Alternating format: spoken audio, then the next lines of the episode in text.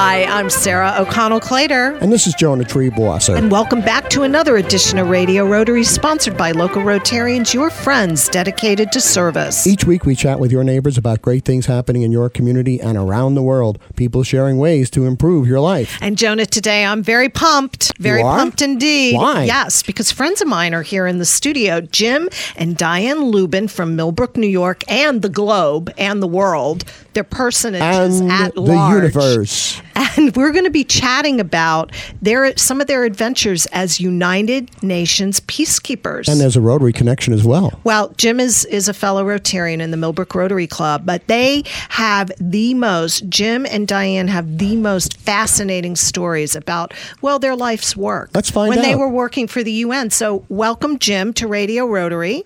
Thank you very much. And your lovely bride, that I'm a huge fan of. I I, I make no um, secret of it, Diane Lubin. Thank you. And I'm just delighted that you all um, were here. I've been telling the Radio Rotary people about uh, repeating some of your stories, which of course are, are not mine really to share. But we're so happy you're on uh, on the airwaves with us today. So tell us, how did you get involved with United Nations peacekeeping?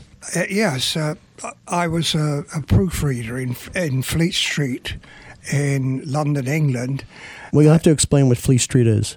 it's, it's where all newspapers are, right? Uh, yes, it's the uh, centre of the newspaper industry at that time. And you went to London because obviously from your accent you were born and raised in Brooklyn. You went to London from Brooklyn, right? no, no, not at all. He's a Brit, plain and all right. No, I'm actually from a place called Burton on Trent in the Midlands in England. But, Okay. but I lived in London for most of my life. And uh, I got a job on the evening news as a proofreader and uh, and uh, eventually went to work on the London Times.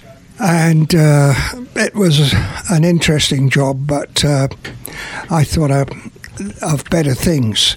And I just happened to be at uh, Union headquarters one day and I saw an advert for proofreaders in Geneva at the United Nations. And I thought this would be a wonderful thing to do. Applied for the job, got the job for just two or three weeks, and, uh, The rest is history. and the rest is history. From there on, I, uh, I You were with the United Nations from then on, right? yes, with the United Nations in Geneva. So you were in the United Nations at uh, Geneva. Yes, right? just on, on a short and, term. and, and, and you started as a proofreader. How does one go from a proofreader being a peacekeeper? Uh, that's a long step. Uh, All right. Uh, uh, it took a few years. Um, after the short term contract in Geneva, I eventually uh, got another job with uh, the United Nations in Paris, and I worked there for a year. Quite the world traveler. Yes. Uh, after that. uh, Citizen of the world. That's Right. correct. After that, uh, that was a short-term contract, contract just for one year, and I really got the flavour for United Nations work. The, it's a very cosmopolitan atmosphere. You mix with people from all over the world, and it gives you a great understanding of other people's problems. So I thought, Very much like Rotary, worldwide organization. indeed. Okay. So I applied for a position in uh, with the United Nations in New York, not thinking that it would ever happen, but it did.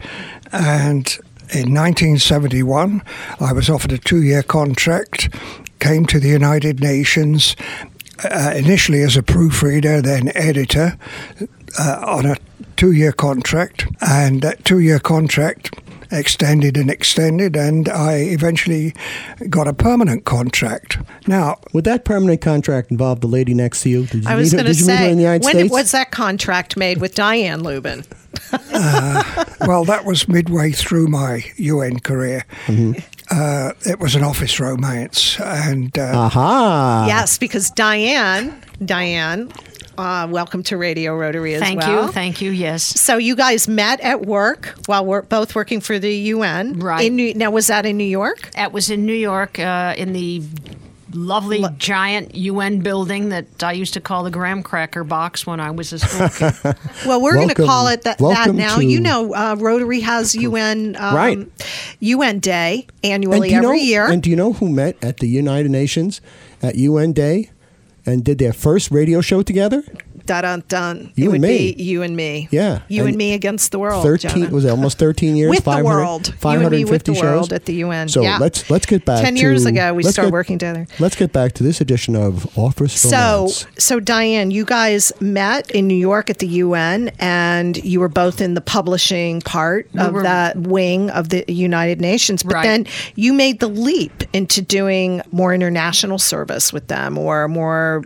How, how did that happen? What's the volunteer. You the- volunteer. So you volunteer, and where did you go first? Um, my first mission um, as a as a staff member, I had Jim had been on mission in Lebanon, and I was a staff member, and I, I visited that mission, but I didn't actually have a job in that mission. I wanted a job in that mission. I really got the flavor for it, but it didn't work out. But we both went to Southwest Africa, Namibia, on mission together and we volunteered. I mean, you're not forced to go on mission. Uh, I actually thought it should be mandatory that at some time in your career you you should serve out and do the real work of the UN and see it done. See what the paper pushing in New York really means to the people out there in the field, or what budget cuts by my government mean to the people out there in the field. Because in the Reagan era, we had a lot of withholding of UN dues from the U.S. government,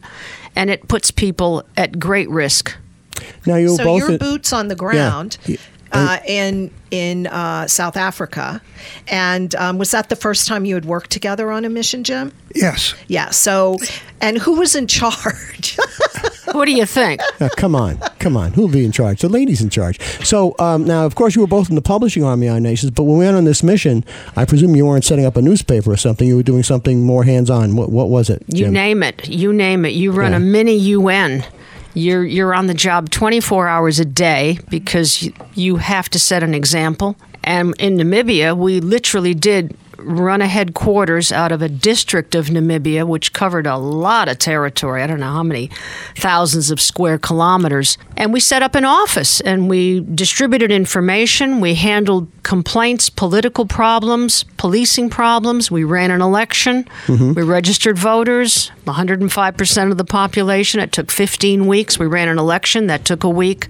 And then when the election was over, we kept the peace as best we could. Now, Jim, uh, did they give you training for this, or you just use your innate abilities, you and, and your wife, to, to Well, I had a run good background remote? because um, I'd previously been in Lebanon Yeah. as the chief civilian per- personnel officer of the mission in Lebanon, and so I had a, a, a lot of experience uh, at, at um, running a mission. Um, but uh, like Diane said, Namibia, which was formerly Southwest Africa, was a whole different kettle of a fish. And we're going to find out more about uh, the United Nations missions and how our great guests, Jim and Diane Lubin, get involved in that. But who keeps us on mission, Sarah O'Connell Clater, by sponsoring Radio Rotary this week? Well, Jonah Radio Rotary is sponsored by Salisbury Bank and Riverside Bank, Absolute Auction and Realty, Third Eye Associates, Patterson Auto Body, and the Rotary Clubs of Brewster, Carmel, Clarkstown, Sunrise, East Fishkill, Fishkill, Goshen, Highland, Hyde Park, Kinderhook, Tri Village, Kingston, Liberty, Millbrook, Nanuet, Greater Newburgh, and New City, New York. We'll be back with more Radio Rotary after these important messages, so stay tuned.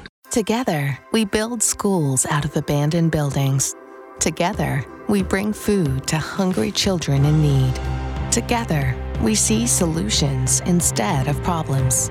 We are the 1.2 million members of Rotary, community leaders in your neighborhood and around the globe, brought together to do one thing make more good happen. Connect with us at Rotary.org. Together, we are Rotary, and we are people of action. This is Andrew O'Grady, CEO of Mental Health America of Dutchess County and the Mid Hudson Addiction Recovery Centers, the MARC agency. Are you a veteran or a family member of a veteran? Is life a struggle at times? Do you feel lost or alone? Let our MHA veterans help you. Contact Adam Roach at 473 2500. He and his team will do anything they can to assist you. MHA of Dutchess, the leader in helping our heroes and their families.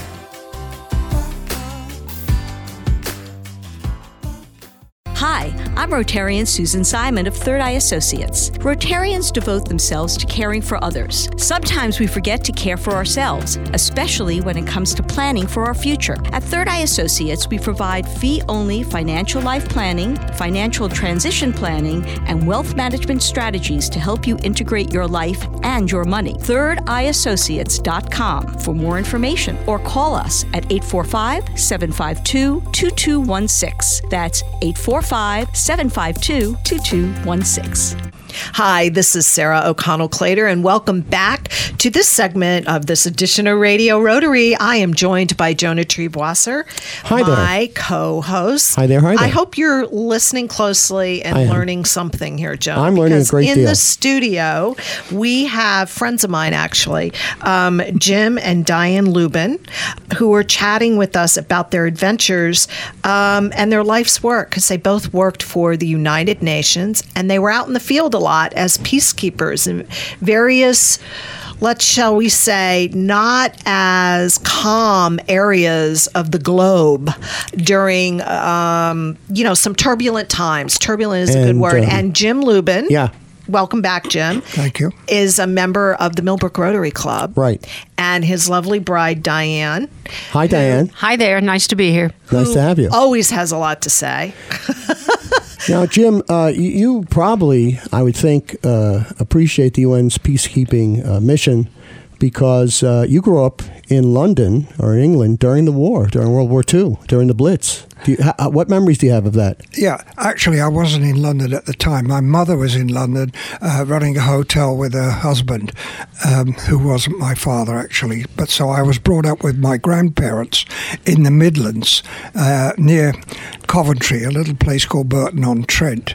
And uh, it was much safer there during the war, but we did suffer quite a lot from bombing. And um, there were times when I was taken out of bed as a child, and my grandmother would take me downstairs and put me under the dining room table uh, as protection. And you could hear the bombs dropping. Well, of course, in Coventry, they, they lost the cathedral. I, I was out in Coventry many years ago, and you see the new cathedral and the old cathedral, the ruins of the old cathedral. Yes, you're absolutely right. That Coventry was more or less totally destroyed by the Germans, and uh, uh, we could hear it uh, because it was very close to where I was living in Burton on Trent, and that was a scary night because some of our windows were broken by blasts from stray bombs, and that was really the very first time I got very scared as a young child. and you also have a very vivid memory of d-day D Day was a special day, yes. I remember the planes flying overhead, towing gliders. The sky was black with planes. They came out of nowhere. We had no idea that was what was happening. I was 10 years old. I looked up at the sky and wave after wave of these planes with gliders was being towed over our heads. How we found out it was D Day was that the American servicemen who were coming to my parents' pub disappeared overnight. They were in those planes. Mm-hmm. They were all young boys. We got to know them very well. They looked after us. They brought us chewing gum, chocolate, oranges, uh, something I'd never had before. And then they would say, Where's your sister? You know, this this is very special for me, and I'll tell you why. My father uh, flew 30 missions over Germany from Stansted Air Force Base, so um, you know he, he spent a lot of time in, in London. And I don't know if he's one of the ones who was looking for your sister, but uh, you know, he, he, I'm very proud of his of his war record. It, it, he probably was, but there were so many young boys like him, and those young boys we never saw again. But Yeah. I owe my life to those young boys. They, And- they and- saved us. That was when America was, I think, at its greatest. And you, you paid that back a bit because you yourself served in the Royal Air Force. There you go. A bit later. Yes, that's correct. That was conscription. I had two years in, in the Air Force. I served in Kenya and in southern Yemen, in Aden. And I was a photographer. They used to hang me out of a plane flying over the desert. And um, a lot of adventures there. And, that then gave- one thing led to another. Gave and you a taste for world travel. You started working for the United Nations. You ended up, you started out in Geneva, Paris, ended up in New York. You met Diane Lubin, your lovely bride here. The two of you did several missions, peacekeeping missions. So you were really from out of the offices in the United Nations in New York City. You were boots on the ground. So tell us, uh, Diane, what, what some of these peacekeeping missions you you started to allude Where were to you? it in Where the did you first, go? in the first section about the kind of things you did, but uh, fill us in some more. as I was saying in Namibia, we were essentially there to hold down the country and virtually administrate it for the run up to the elections. For, for the geographically challenged like myself, where's Namibia? Namibia was formerly known as Southwest Africa. It's just to the north of South Africa, south of Angola. It's a very, very large territory, twice the size of California and very sparsely populated. So we had to be out in in the bush trying to track people down to register them and and hold an election. The other mission that we did together was in the former Yugoslavia as it was breaking up and the wars were breaking out in the early 90s Right. and that was uh, a protection force, peacekeeping mission. And unfortunately, it wasn't the success that the Namibia mission was because we did not have the cooperation of the governing authority. They have to want peace. You can't keep a peace if they don't want it. Right. And right. uh, we were uh, misled as How to long the. were you there in Yugoslavia? We were there about six months. Uh, Jim was there first, and then he was in the sort of uh, lead team to do the, the, the reconnaissance to see where you could put military, where you could put civilian staff. And it was a very difficult time. It was a war torn area. There were roads were out, communications were out.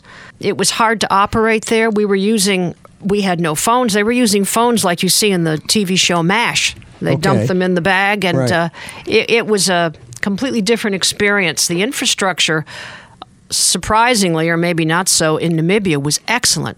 The South Africans may have illegally occupied that territory, but they put in good infrastructure Mm-hmm. the roads, the phones, the communications, whereas the Yugoslavs had blown it all up. So we, we had quite Right. a It's- task. it's- exactly the you opposite of have what a you would- very yeah. distinctive logo for the United Nations. Do you all have um, patches or vests or shirts or hats? How do you how do you present yourself, and how do you assimilate to uh, to being in a community like that, Diane?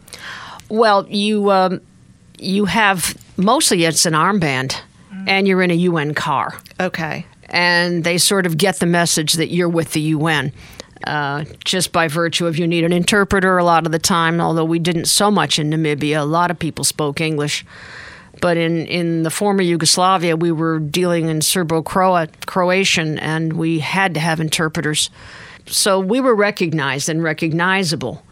It was just that the reception wasn't quite what we were hoping Well, what for. are your living conditions like, Jim, when you're in a community like that?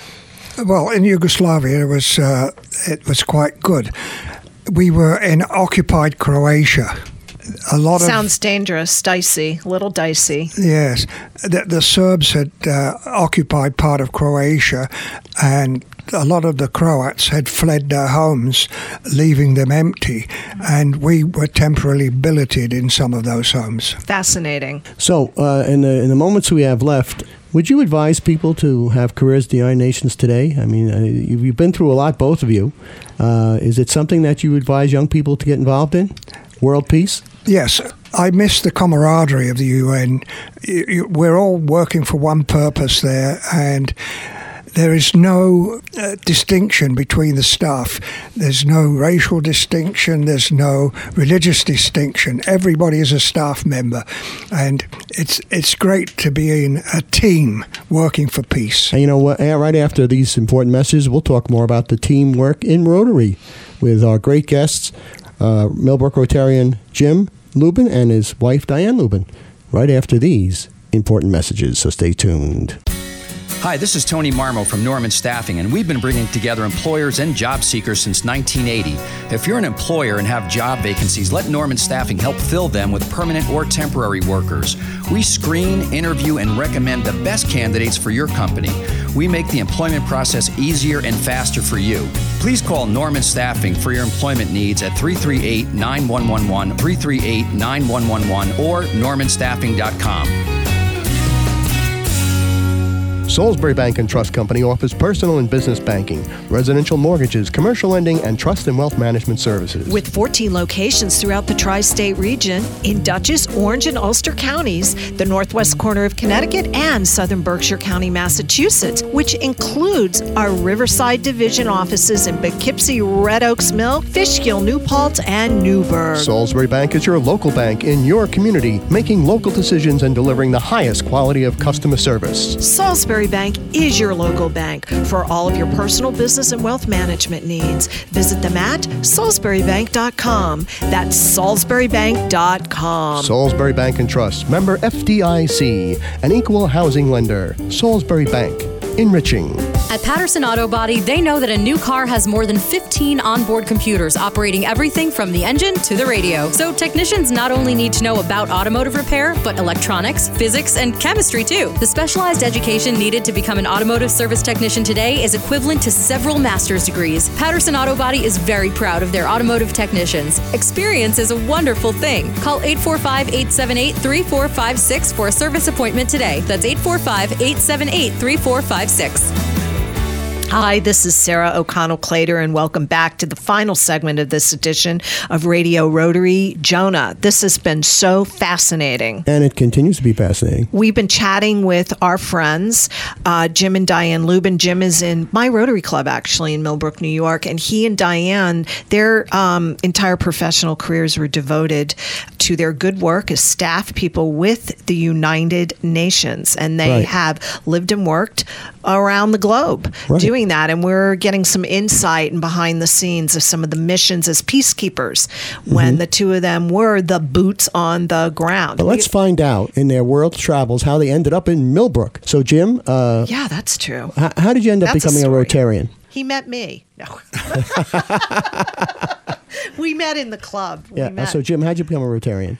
I actually met another Rotarian who I admired very much for what he was doing, a guy called Bill Berensman, who unfortunately passed away. And he urged me to join uh, Rotary. And I was a bit skeptical of the club. Uh, but I looked up its history and I saw it was so, so closely related to the United Nations. well, there Nations. is a relationship there. Yes, that it had the same principles and indeed was a, a forerunner of the United Nations. And we actually have a seat at the United Nations, It's the only service club in the world. Uh, yes. That is able to, I don't think it's the big deal seats, but somehow they're integrated into the hierarchy of the United Nations. Yeah, there- Rotary, that there- is. The NGOs. Thank you. There are three NGOs. categories for NGOs one, two, and three. And what does NGO mean, Diane, exactly? Non governmental There you go. organization. For our yes, and listeners. Thank the you. Rotary clubs are in the top rated category, so they they do have a seat. It's it's a non-voting seat. They're just observers, but they're always there to give their their little piece on what should be done. So you, uh, Mr. Berenson, yeah, he was very active in our club in Millbrook Rotary, and then I also think you know the Stroops. I think um, uh, Tom and Susie Stroop as well. Who Tom has always been very active and somebody that I look up to. Well, I just want to know how my club, how having our served club. in world capitals such as uh, Geneva, Paris, New York, exotic locations like Africa, how do you end up in Millbrook? Not necessarily, not that anything wrong with Millbrook, but how do you end up in Millbrook? fabulous. That's I think it's my fault. Uh, I I come from a very small town farther upstate, Oneonta, New York. Oh, sure. And a little bit of snow there, huh?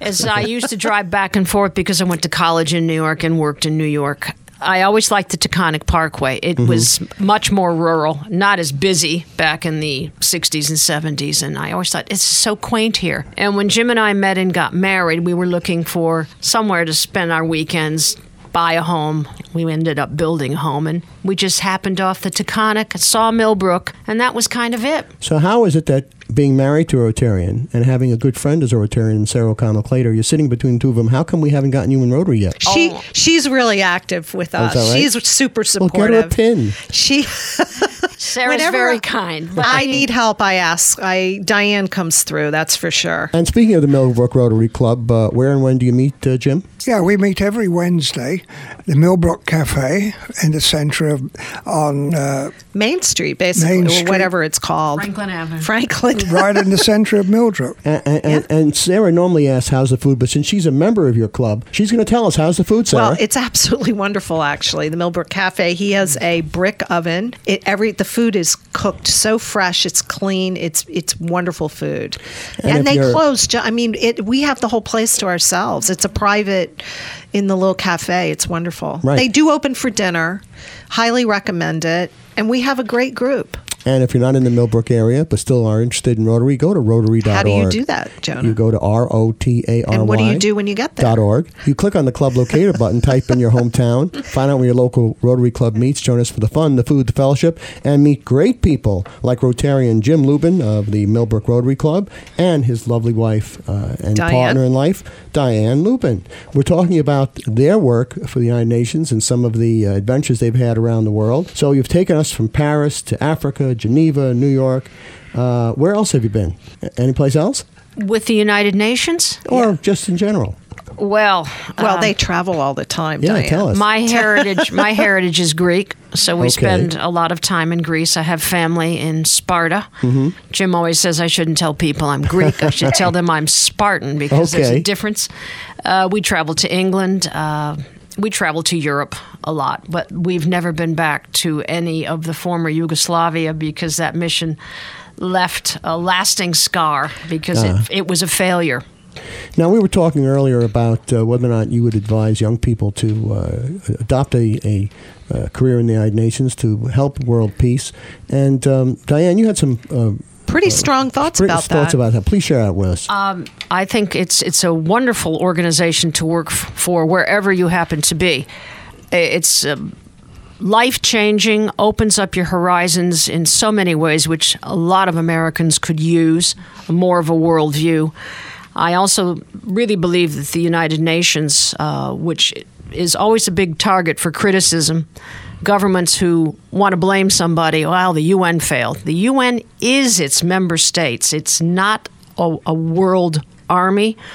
It can only do what its member states allow it to do. And sometimes they're so hamstrung in the Security Council that they, they water things down and they come up with mission mandates that are almost impossible to fulfill. But I do believe that it's a career that people should aim for and that the UN by by its charter is the the world's last best hope for peace. for world peace, and global Jim, in peace. the, in, yes. And Jim, the moment we have left, the minute we have left, tell everyone why it's great to be a Rotarian. Yeah, it is great to be a Rotarian. It, it follows in the footsteps of the UN, it, actually its predecessor. And uh, I'd just like to say about the UN, it's n- it's not a job. When you join the UN, it's a way of life. It and it will change your life And Jim, by, and Di- by serving the world. Jim and Diane Lubin, thank you for everything you have done to save lives around the world through the United Nations and your great efforts. And thanks And for also joining- as a Rotarian. And also as a Rotarian, and thanks for joining us today on Radio Rotary. Thank you. Our pleasure. The pleasure Thank you was very ours. much. And Sarah O'Connell Clater, who gave us the pleasure of sponsoring us today for Radio Rotary. Well, Jonah Radio Rotary is sponsored by Mental Health America of Dutchess County, MARC, Mid Hudson Addiction Recovery Community, Norman Staffing, and the featured Rotary clubs of New Paltz, Patterson, Pearl River, Philmont, Pleasant Valley, Poughkeepsie, Arlington, Red Hook, Rhinebeck, Southern Ulster, Suffern, Wallkill, Wappinger Falls, and Warwick Valley, New York. For the entire Radio Rotary team, my co-host Sarah O'Connell Clater, our producer Kathy Kruger, and the Wizard of the Buttons, our great engineer Mr. Jay Verzi. This is Jonah Triebwasser thanking you for tuning in and inviting you to join us again next week at this very same time for another edition of Radio Rotary. And don't forget our website, radiorotary.org. Hi, this is Sue Doyle of Absolute Auction and Realty. Back in 1946, we began serving the auction and appraisal needs of the Hudson Valley. Today, our clientele spans the globe, but we still consider each person we meet to be an important member of our AAR family. From specialty collections to real estate, antique and estate to vehicles, we auction it all for people just like you. Whether you're a seasoned auction enthusiast or a novice, Our website, AARauctions.com, is packed with tips and examples designed to make your buying and selling experiences the best they can be. So enjoy your visit to AARauctions.com, tell your friends about us, and please come back often. That's AARauctions.com. There is always a reason to live. This is Andrew O'Grady, CEO of MHA of Dutchess County and the MARC Agency. Suicide impacts tens of thousands of people each year and is often the result of untreated depression. Do not let the stigma keep you from talking to your doctor. The Claudio Cares Foundation and MHA want everyone struggling with depression to know that we all have a reason to live. Don't be a statistic and don't leave your loved ones wondering what they should have or could have done. What is your reason to live? Call MHA at 473 2500.